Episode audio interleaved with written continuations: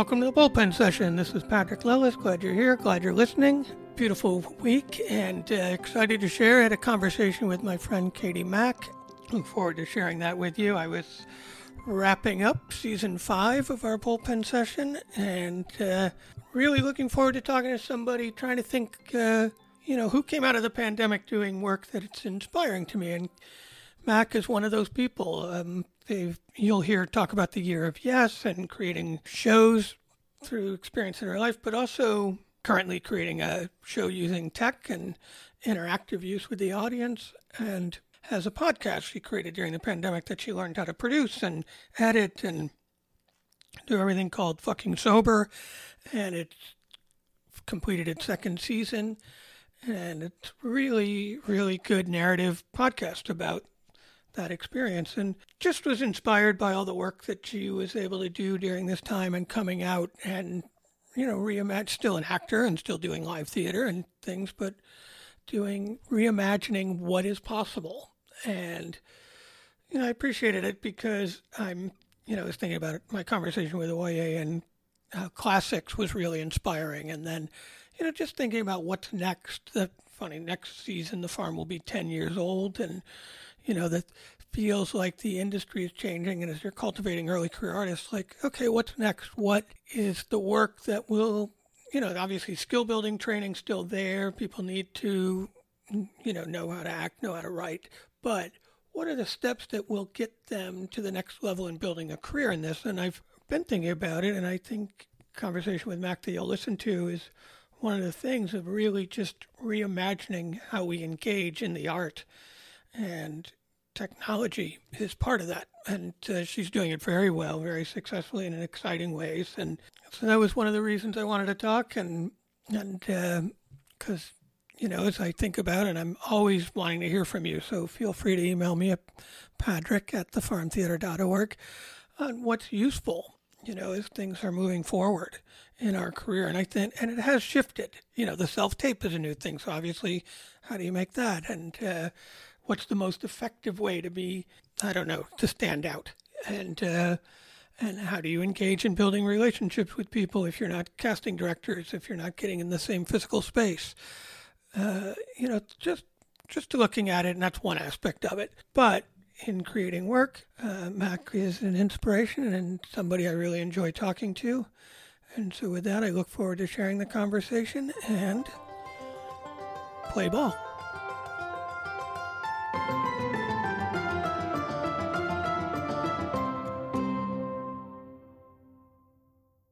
Well, I'm working on first Ugly Cry, which is an interactive solo show where we ask the audience to bring their phones to the theater and interact with me during the show while I sort of navigate grieving in the 2023rd century is what I start to call it. And then I'm working on season 3 of Fucking Sober, which is a podcast that I have. Yeah. Well, I'm going to talk about Fucking Sober in a second, which is a brilliant, brilliant podcast, and proud of that, your success. What's your vision with the interaction with the phone? Because, most people are like, please turn your phone off. Yeah. So, I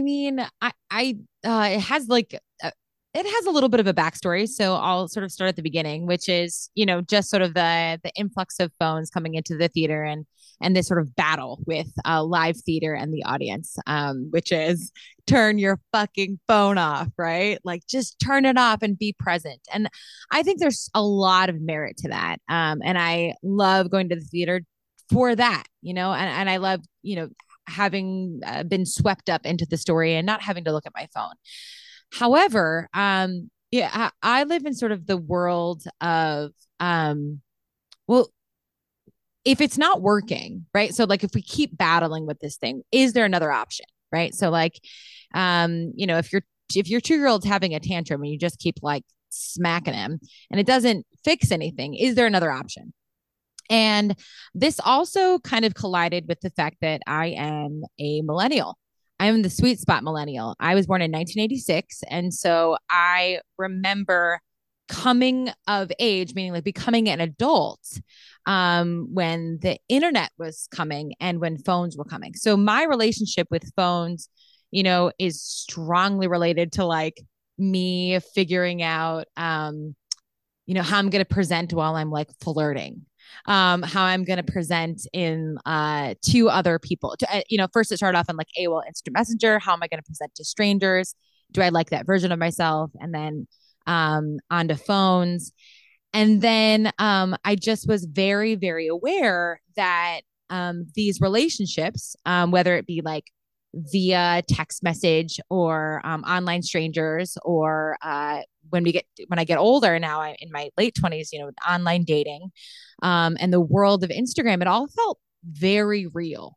And, we sort of have this argument that that stuff isn't real, but I do think that, you know, they all bleed into each other. So, I have been exploring this question of bringing phones into theaters and telling stories with our phones. It's really started in 2017 when I did a solo show called #NoFilter.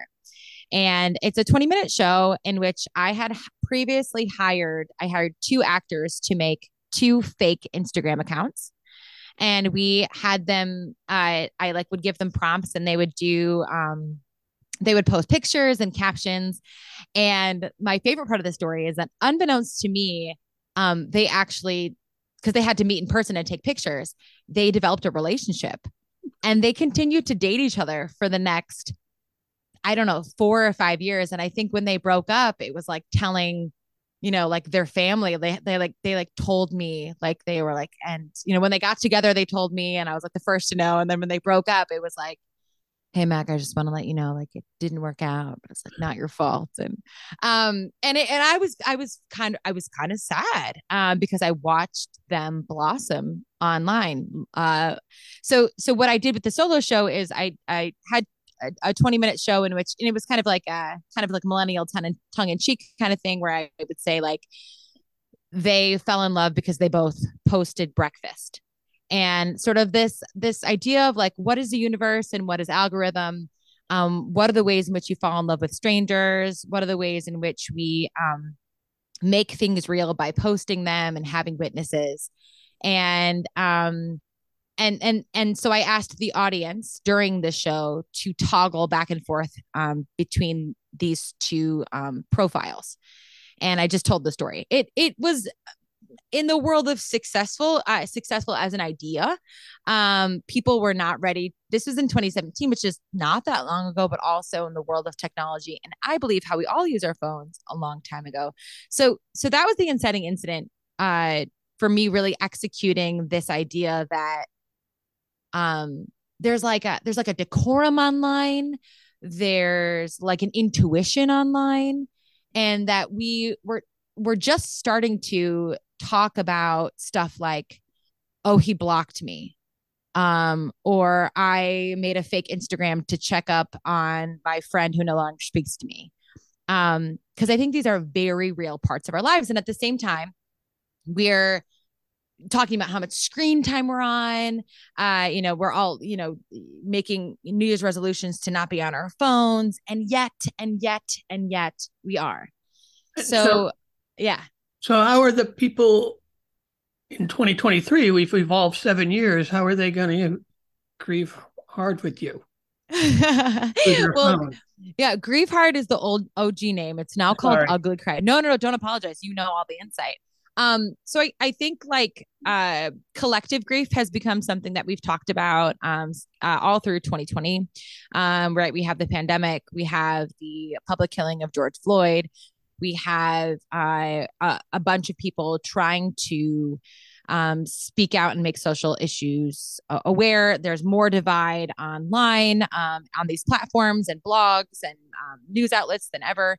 And I think we spent more time online, so it sort of compressed and expedited things. And also, meanwhile, we have these other mediums, all these visual arts mediums that are asking and encouraging people to use their phones, and people are buying in.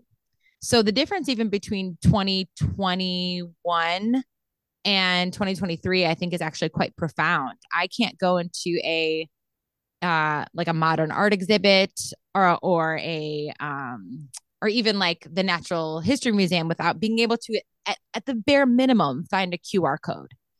And at the bare maximum, entire AI or augmented reality exhibits. And not just 20-year-olds and 30-year-olds, but, you know, people who are attending these things happen to often be in their 60s and 70s, and they're game. They're playing, because all through the pandemic, to keep in touch with friends and family, they, you know, got the cell phone, started doing the FaceTime, and learned a little bit of fluency with their phones. And so kind of all of these things together helps me feel encouraged to make a live theatrical piece around it. And grieving is a collective experience. I believe that grieving requires witnesses. So, and I think all true healing does. I don't think many people will argue with me with that. Of course, it's a private and personal experience, but, the like number one argument from like any grieving human is like, why don't we talk about this?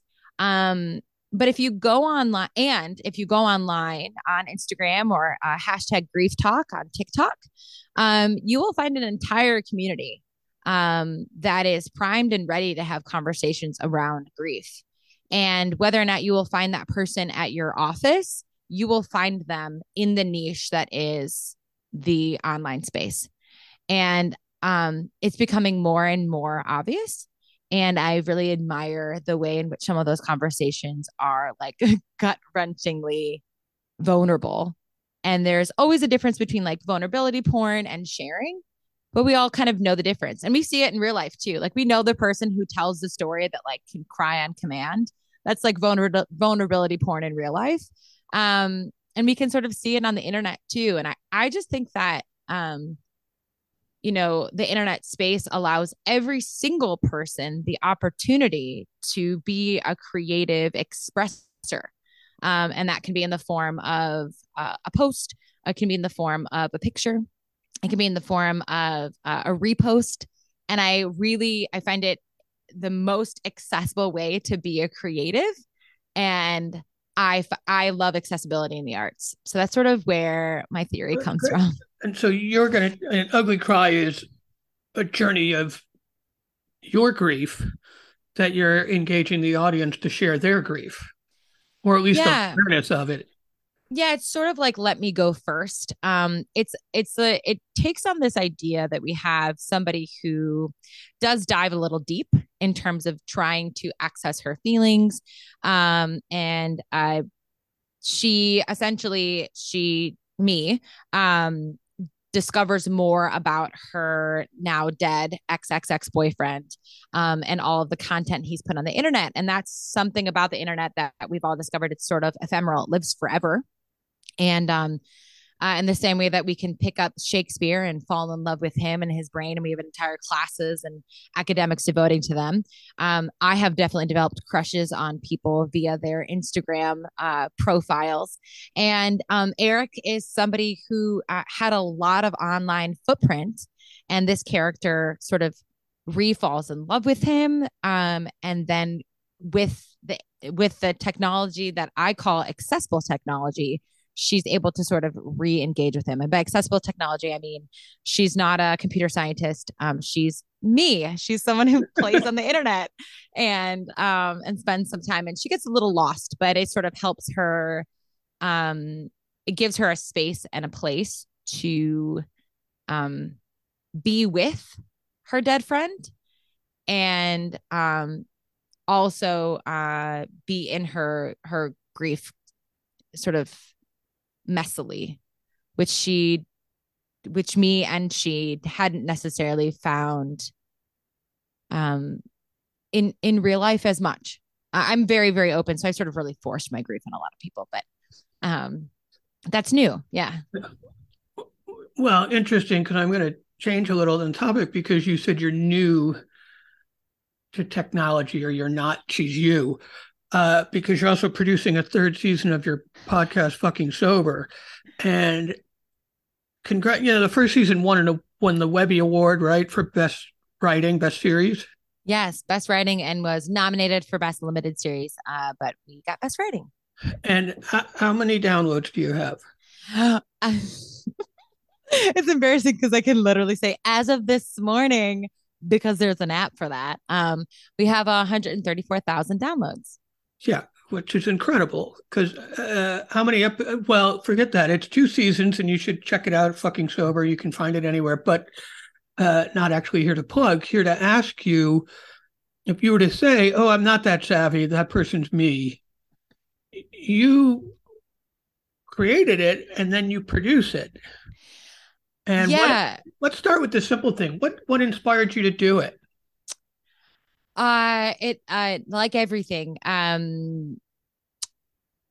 think I remember when I got into theater because I saw solo shows, and I watched solo shows on, I think my teacher literally used VHSs of like Spalding Gray and I was so moved by the sort of like clarity of thought, and sort of like hyper specific personal experiences. But I don't know if that was like my pull into theater. Like, I don't know if I like bought in. At the same time that I sort of was like falling in love with theater and creativity, I was also, and have been, battling drug addiction and alcohol addiction for the majority of my life. I was a heroin addict until I literally became an actor. I realized I could not do both. Some people can, I could not. I was a functioning heroin addict. A lot of people don't know what that means. I still went to school. I still had very tumultuous, awful relationships. I did what you do in your 20s, except I also did drugs. And it's just, I think it speaks to a little bit of just like one thing leads to the other. I stopped using drugs when I decided to become an actor. And in 2017, I had stopped trying to drink and I was unable to. And so Fucking Sober came out of the idea that, as I was so unable to function, I was like pacing up and down, the platform in New York City. And I remember knowing that I wanted to make a change, unable to make that change, looking for resources, but your nervous system is just so impatient. And I couldn't, and I loved the medium of podcasts. I couldn't sit and watch anything on TV. Everything on TV about addicts is like, oh my God, like so depressing. And I couldn't listen. And at the time podcasts were a thing, and I couldn't listen to two people having an interview about addiction, because if they were having the interview, they were probably on the other side of it in some way, and they were doing well. And I fucking hated them. I hated everything about them. You guys don't get it. I'm more messed up than you. And I sort of wanted to listen to somebody who was not doing well, but doing it anyway. That's sort of the way I've been describing it. So I came up with this idea, and I knew I wanted it to be sonic. Because I don't know how to make a TV show. That's really it. My brain is very small. And I thought making, something that you could put in your ears, a podcast, felt possible. And then I sort of did sort of like a Google dive, and I found there's something called PRX, Podcasting Garage, and they were looking to develop shows. And so I applied to this sort of mentorship, and I did not get it. And, but that to me was enough to make it almost feel like I had a good idea. And I started to formulate around the idea of the first 90 days, because addicts, we really sort of honor the newcomer so we can remember how difficult it is. And, speaking to the question of literally, how did you get sober, is something that somebody asks me often. And then I decided I wanted it to be a limited series. I was not interested in doing the same story for, 12 years. I find that weirdly brave. And at the same time, I was seeing all these things happen. Like Fleabag happen. You know, it's like a limited series. Only when we did a second season was it because we got new information. You know, the audience had new information. So it all sort of came about from this desire of something that I really, really wanted, and I couldn't, and I didn't see. And then the pandemic happened, and I had written this thing and I didn't quite know what it was yet. And I think it was a podcast, and I was kind of embarrassed that it was I'm going to make a podcast, which was even less cool back then. Now everyone has one, but like, you know, including this one. But all of that. This one's 5 years old. It was before we were mocking them. Right. You're like, I was cool before it was cool. Before it was so cool that we made fun of them. But you're doing something different. I mean, I'm talking to you about theater and your journey, but you're making a narrative limited series. You're right. That was not very common. But now it's a little more so. And it just needed to be. I mean, the inspiration came from in Alcoholics Anonymous. We do something called the qualification. You sit up at the front of the room. You tell your story for 20 minutes, your experience, strength and hope. And it's profound, you know, and it's been around since, I don't know, the 50s, right? So 30. The 30s. I know. Let me go get my big book. I know, right?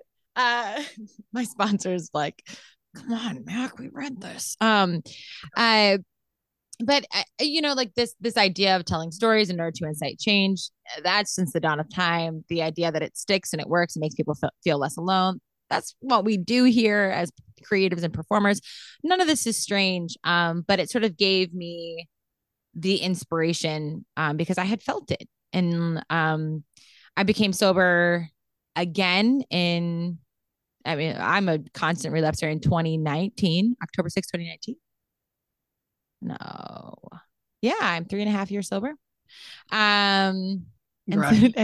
Thank you. But I've been doing this for a long time. I've been doing it for over 12 years, and it's starting to stick. So that's good. But yeah. But then telling the narrative, did you go about teaching yourself to produce? So, because they're great. I mean, people should listen because it's not 10. The limited series is not 10 qualifications, you know. Right. It's a narrative, and it's a story, and it's somebody getting sober. It's well and really well produced, in my unbiased opinion.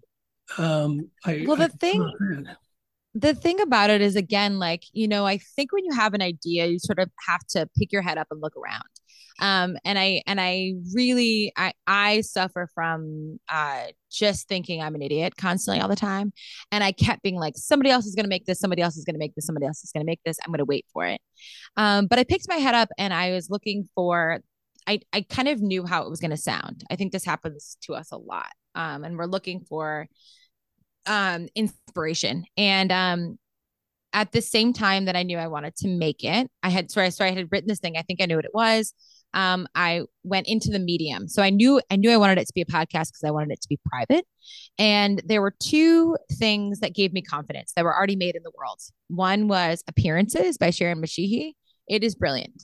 It sort of talks about, she's Iranian American. She talks about her experience with fertility and becoming the desire to become a mom later in life and her relationship with her family. And it was produced through Mermaid Palace, which is a network. And she's a theater person. And where my sneaking suspicion lied and all I needed was a confirmation that she did it was that I knew that I needed to do this myself. I knew I needed to sound design it myself. And she sound designed her own show herself. So, and it really is. And she makes all the music. I mean, she's kind of incredible. And she voices a lot of the characters. It's more solo show-y than Fucking Sober is. But that's all I needed. That was it, that it was possible. And I'm not saying she was the only one doing that. I'm sure there are other examples.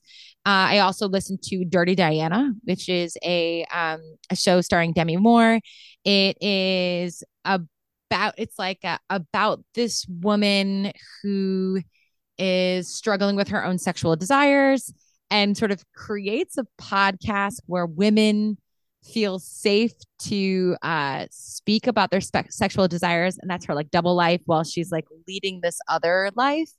And it's a little meta in that way. It's like, it's kind of like soft porn. In fact, the people who sponsor it are, they're this ethical porn site. I can't remember the name of them, but I get, and it was very much narrative storytelling and a little meta. So those two examples were the things that changed me, or a lot gave me the confidence, I guess. Well, that's great. And the confidence is amazing, because then you went in and did it and did the work. And I'm one of the reasons I wanted to talk to you, actually, besides that I love talking to you, is all of the, you know, I think since the pandemic happened, I think about who's really figured out a way to be productive and remain, you know, creative and artistically active. And, you know, you've created these two projects we're talking about. You also did breakup content, and I don't know what the solo show is called. We'll talk about that in a second. But like, why do you have 134,000 downloads? How'd you figure out how to market it? And do you think there's a marketing thing, or is it just you being willing to share yourself fully, social media, other places? I really think like it's like all art, it's a product of a couple things. The fact that it came out during the pandemic was really important. People, I noticed an influx in the sobriety community, being present online. And so I really do think that in one way I saw the wave and caught it. That doesn't mean I was ready. And again, it is like as cool as 134,000 downloads are. There is no marketing behind it. We did an Instagram as a landing page. You know, we don't buy. There's no network has picked this up. We don't have any ads. It was really important to me to make it the way that I wanted to make it. And I didn't want to interrupt it with ads. That's not to say I won't maybe do so in the future, because I would like to pay myself someday. But I needed to put literally put my money where my mouth was. And I didn't have the confidence to ask people to do that. So what I have asked for is donations. Like, if you like the thing, you know, donate to making more of the thing. But I think it did, it does well and is doing well because I was very clear about what I wanted to do. And I kept on that clarity, and I was telling an experience that I knew very, very well, while also giving myself creative freedom. So my name is Katie Mack, but my character's name is Anita. That's my middle name. And I gave myself just enough breath away from the main character to create a slightly different world. So I could create conflict and have ups and downs. Also, in the world of sort of like memoir writing, it allowed me to fictionalize people or combine people. And I didn't know where the story was going when I first started writing it. I just knew that, I knew the beginning and I knew the end, but I didn't quite know what I was going to tackle in between. And, I think it hits because there is a format. There is a very specific lens. And there's a message and an objective. And a lot of it is, the biggest thing is that, like, without other witnesses, the show can't work. And without sort of like witnesses to your healing and sobriety, the character can't get sober. So there is a little bit of this sort of like meta thing where she's sharing, but she has to share and she needs a witness, and without the witness, it doesn't work. So you ask the audience, I mean, it happens at the theater. So right. You're like, the audience becomes your scene part, even though there's scenes in it and there's other characters in it. And there's, you know, things that happen in the narrative story along the way that engage people, but the audience is, if it were a meeting, you know, the audience is in the meeting. Yeah. They're hearing the story. It's really great. I was going to say the breakup content, but there was this thing you did I find it amazing because I think you had this year of yes, it seems like, where you're like, which I, you know, at the end of the year, you can tell me where you're at now, but because you found a way to, you know, when the pandemic's happening, there's no art. You know, there's no theater. It's not happening. Not that there's no art. There's a lot of art. I know it's happening online, and as things we're talking about that you were doing with podcasts, but there's no, you know, there's no off-Broadway. There's no theater. There's no traditional ways of making a living or finding ourselves as artists.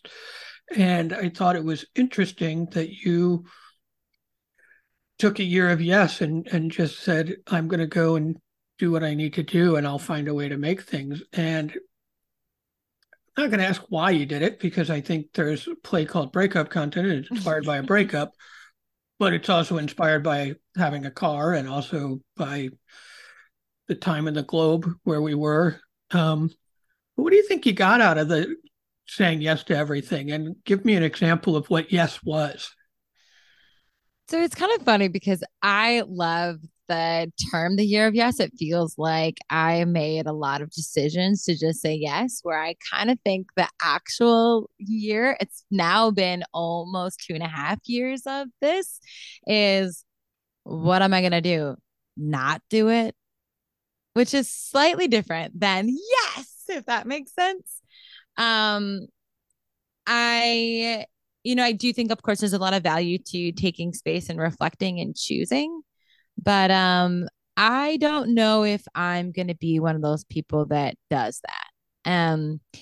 I suffer deeply from playing catch up as an addict, as somebody who's not an academic, as somebody who just feels behind constantly. I kind of just more or less just think like, why not? And I do believe that like life is an amalgamation of just like a bunch of things. And I know that everything I've done has sort of bled into other things I've done. It's a little bit like, I know that my current partner, without my other past traumas, I wouldn't have met this person. And I sort of feel that way about a life in the arts. And for me, I'm just, I'm really, because I don't have like a solid community, because I've moved, and in New York City, I just like constantly moved, because I'm always chasing love, because I'm inherently flawed. I have really tried to, I find a lot of deeper understanding with myself in sort of a public reflection. I can't journal for me. I can journal for you though, stranger. So that's where that comes from, this sort of like, how would I express it to the other? Because I don't need to express it to myself. I know that my world is falling apart, but how can I express it to somebody else so they really get it? And I've used the online space to really do that. I mean, I don't know if anyone, like, if you go to my Instagram, you're not going to be like, wow, she's like so creative. But I found a lot of like, you know, I found a great space to reflect, and during that reflection things started to come up. So basically, you know, people suggesting I go visit places. Sure. Why not? People suggesting I come and do a show for them. Sure. Why not? For somebody who so desperately can't pitch themselves in a positive way, the online space has sort of forced me to still be seen. So in like small moments of like joy or pain, I've shared them, and then people have come to my rescue. So I don't know. I think I think it's interesting because you know, sometimes I think when people are using social media, you know, for the career and stuff, and there are people who don't, and they have fine careers. And I think like, oh, how do you balance that? What's the right thing? Blah, blah, blah. But it's interesting if you're using it as a way to share and communicate with the world. And then people are saying, hey, will you come to New Hampshire and do a play? Or will you come to and I'm going to get the wrong state, but Washington assistant director film, you know, or something. That's a community of people who are connecting through what you're putting out, you know, and that's great. And that's what, I mean, I think I must've gotten it wrong, but I thought that's what everyone was doing. Of course, you know, in the same, my inside joke with myself is that it's like code switching, because you are using code to sort of present in a particular way. But I think we just have all facets of that, and we get to choose to highlight what we want to highlight, and it doesn't have to all be good. Which I just think is very human. And I'm definitely not the first person to do that. And I'm very inspired by other people who do that. But it came very easily because I don't have any misgivings that my life is glamorous, or that I'm doing incredibly well, or that I'm not flawed. I am positive I am all those things. And as I'm getting older, I'm sort of realizing that everybody feels that way too. So I think it allows you to feel braver and braver. But I owe my, so many reasons why I'm so interested in this space of the internet and social media, and even chat, GPT and AI integrated software, is because I actually don't necessarily have another lens. I really did grow up with this stuff. You know, and it very much influenced who I am. And I've watched it influence other people. And I kind of think the denial of that is rather dumb. That's it. It's true. But I also find it fascinating, because you do generate the content, because I'm thinking you started in theater, right? I did. I do. I still do. Yeah, I still do theater. Yeah. Or you do live theater. So it's not like, oh, I only are in interactive social media and I'm only right. This way and doing film and podcasts and stuff, because you started there. Where, without me asking too much about that, where did maybe you talked about it already, but the courage, where did the producer self come in? Oh. I think that takes a confidence. I mean, I battle it but I have to produce to generate. I think it's a really, really what a great question. Because I really think it's quite mysterious. And it's one of those things that a lot of times people sort of say I don't know, you just figure it out.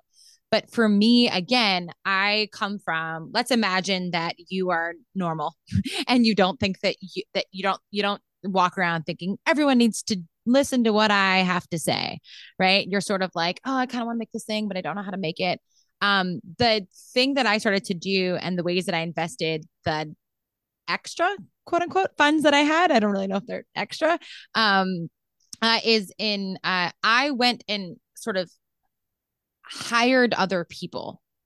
So I found somebody who, for Fucking Sober, I found someone who has now become my best friend. Her name is Tawny Lara. She is incredible. She just wrote an incredible book called Dry Humping. It's coming out in September. There's my plug.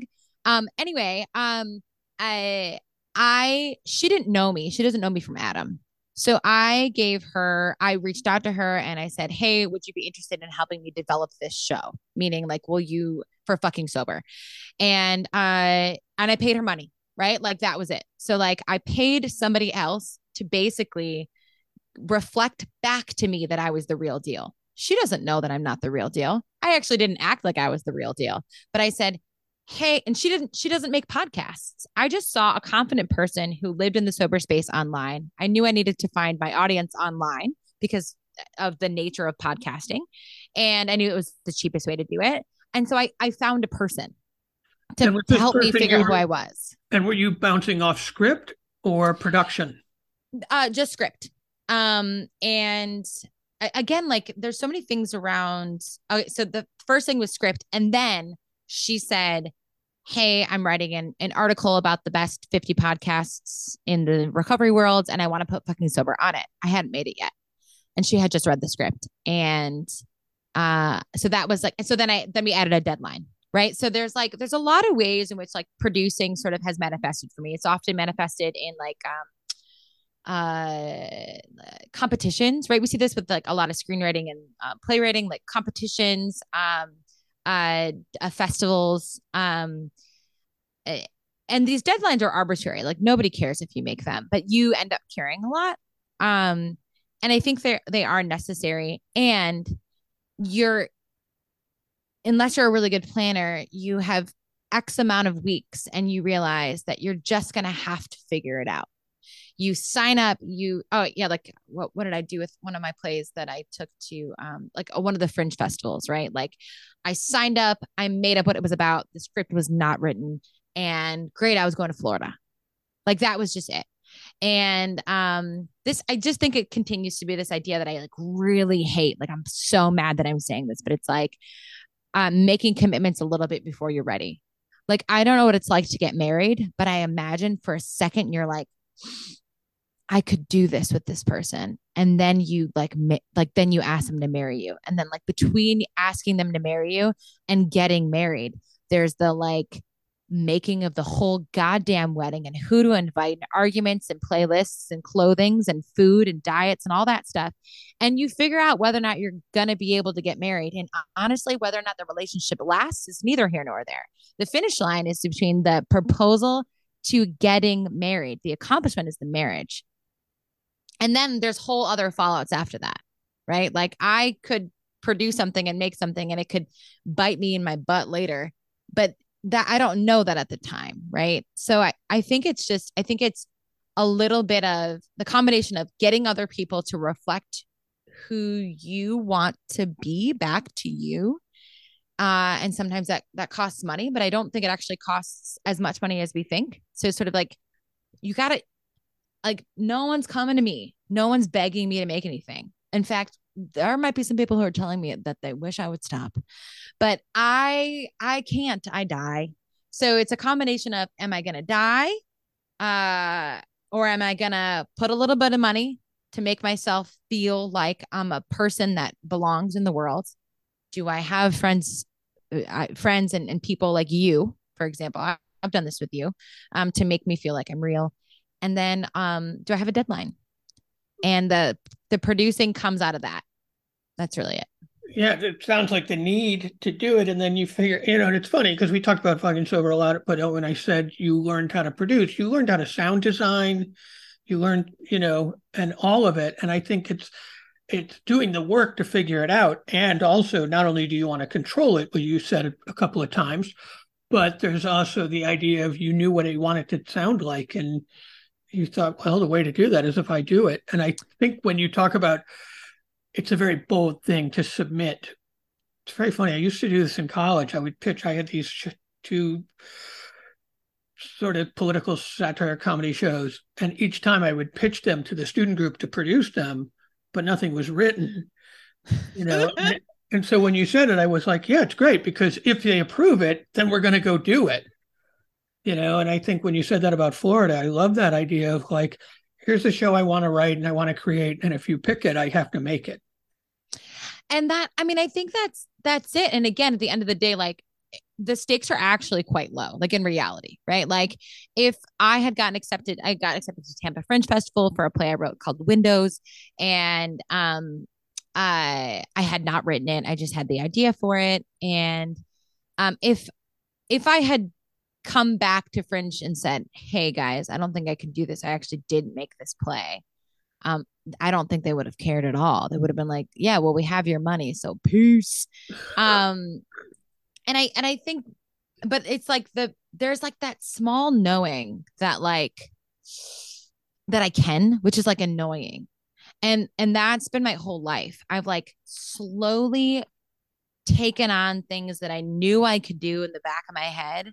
And then I've like gone to the next level. And for me, I'm actually quite a small thinker, right? Like I only can see like the next thing in front of me. And I knew like learning how to sound design was possible because I have YouTube. And I like took a class in a DAW system that actually I didn't end up using, but I knew it was possible. And there's just like a bunch of people in the world that want to teach you stuff. And for me, I mean, at the end of the day, when Fucking Sober, like when it comes to clarity of thought and like figuring out exactly what you want to say, I mean, that like does every single scene, every single thing, every single fiber about the thing to support it. And a lot of times it doesn't. And I think we can feel it. Fucking Sober, the thing that was so magical for me, and I just really love highlighting this, is that Fucking Sober is a story about a girl who tries to get sober over the course of 90 days, it charts her 90 days of getting sober. And I knew I couldn't design music, and I knew I couldn't do all the voices. And so I was like, who's going to be my community around making this thing? So all of the music in Fucking Sober is made by people in recovery or tangential to recovery, sort of their own story in recovery. And all of the voiceover artists are in the same boat. And that to me, as soon as I knew who my community was going to be, who I was making the soup with, I was like, oh, I'm good. And let me tell you, I chose so well, because my first draft, I was eviscerated. I thought I was going to die. I didn't sound the way I wanted it to sound. And the first person I played it for was one of the musicians who had agreed to letting me use his music and paying him very little for it. And his response changed my life. I mean, I needed the tiniest kindness from a stranger. And he gave me that, like, you know, times 20. And then I was like, okay, there's something here. So it wasn't right yet. But I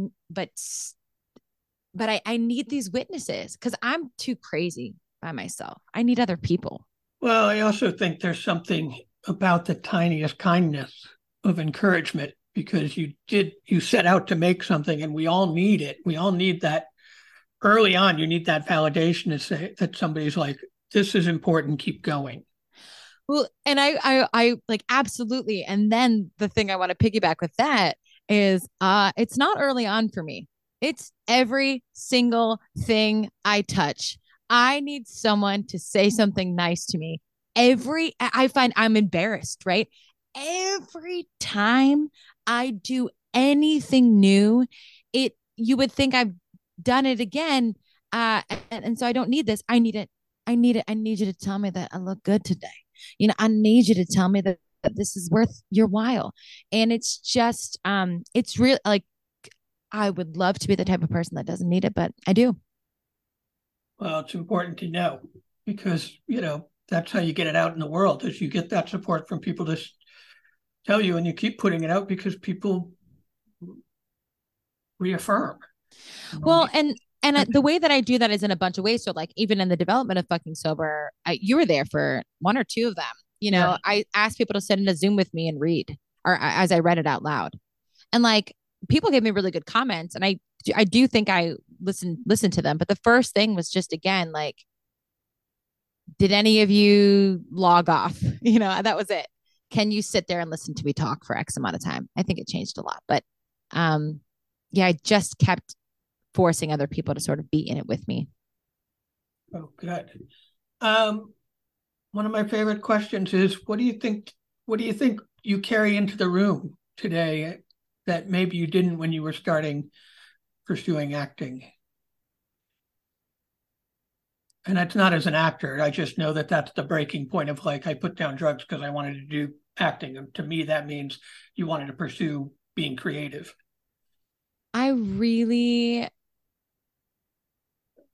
I am getting clearer and clearer about listening to the part of me that knows what I like. And knows what I'm interested in. And so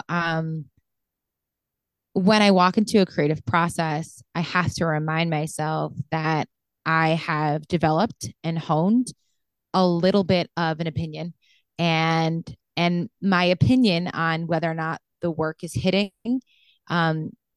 is not necessarily bad. So kind of this sneaking suspicion that something isn't working, even if 12 people tell me that it is, I know it's not working. And this sneaking suspicion that something is getting close to working, even though I've sort of talked about all this stuff with the witnesses, I'm learning to trust where it's going. And at the same time, every single time I step into the room working on a new project, I'm a little overwhelmed because I know it's going to be so hard. Like it's not like having a baby. I remember how hard it is to birth, not to make the baby, but to birth the baby.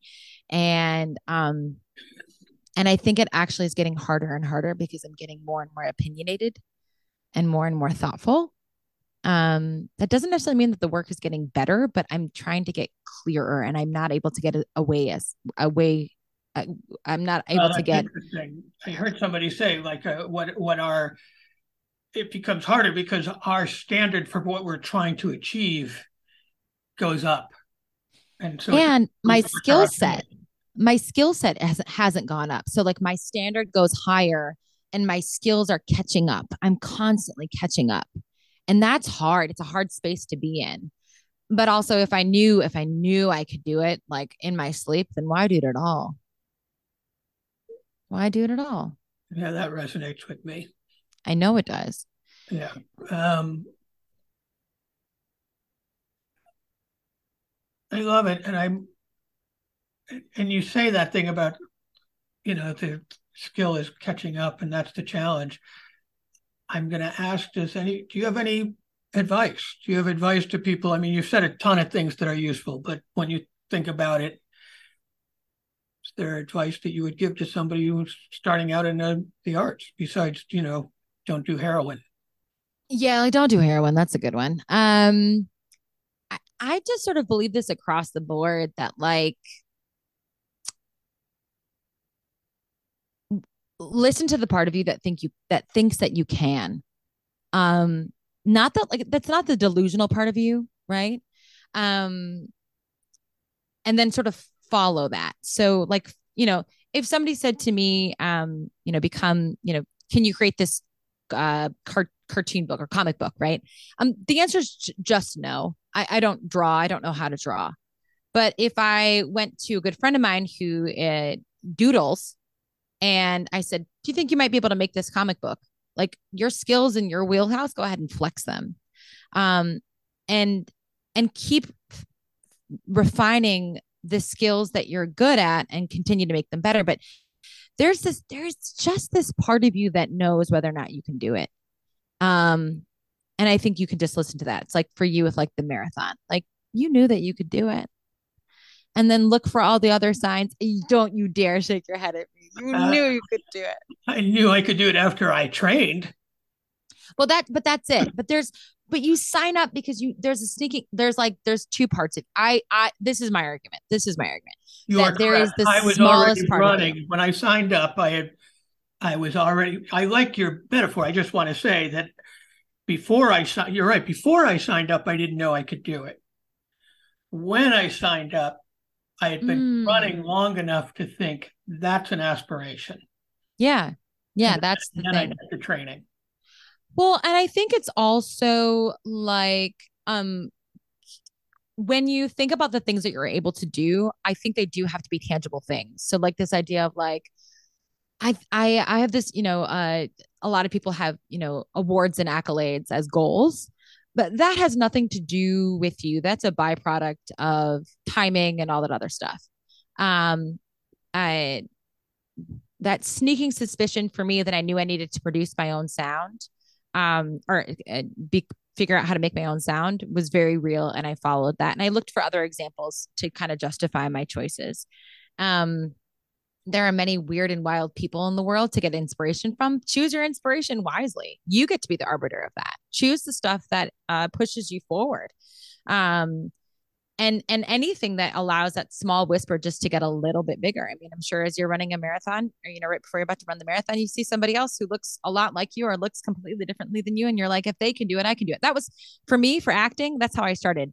I was like, that person's bad. I can be bad too. I've seen lots of bad plays. I can write poorly too. I've seen really bad solo shows. Let me make a bad solo show. But from there, I think, again, I think it really is. I feel like a witch when I say this, but like, you know, and I know, you know, and when you think you can do something, employ the people to help you, hire the people to help you, but you can do that thing. We're in a world of like, you're able to, we have more access than ever. Now, how are you going to give yourself the time and the care and the love and the encouragement and all that stuff? That's hard. But the thing that you think you can do, I think you can do. That's just it.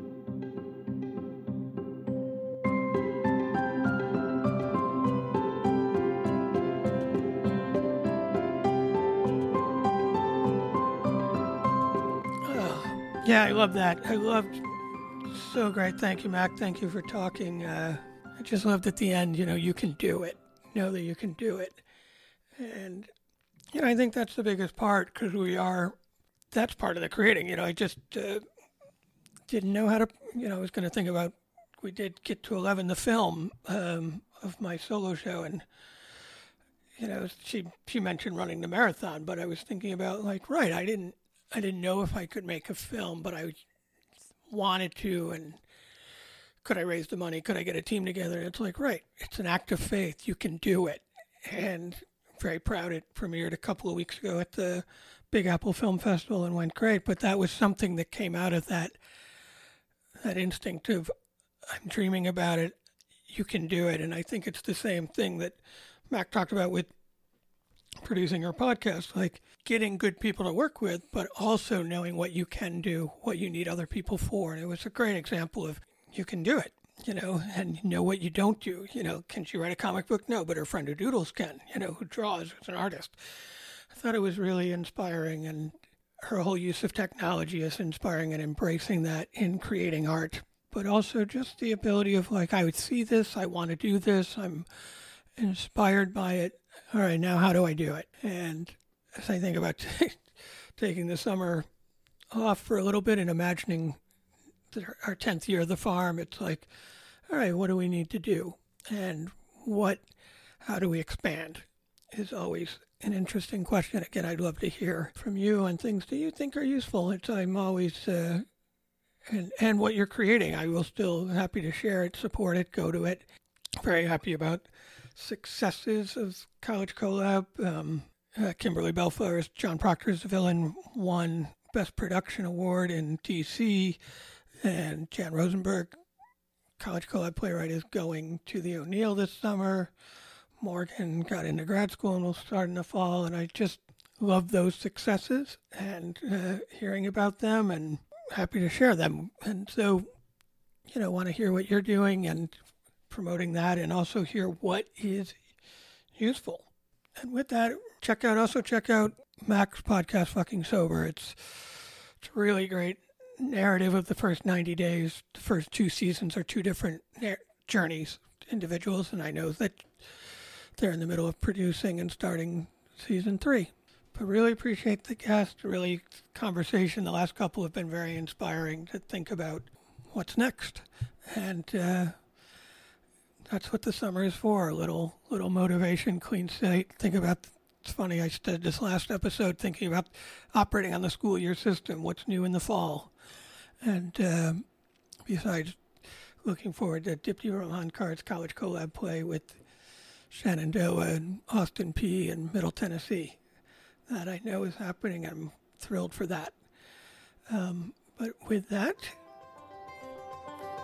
we're out.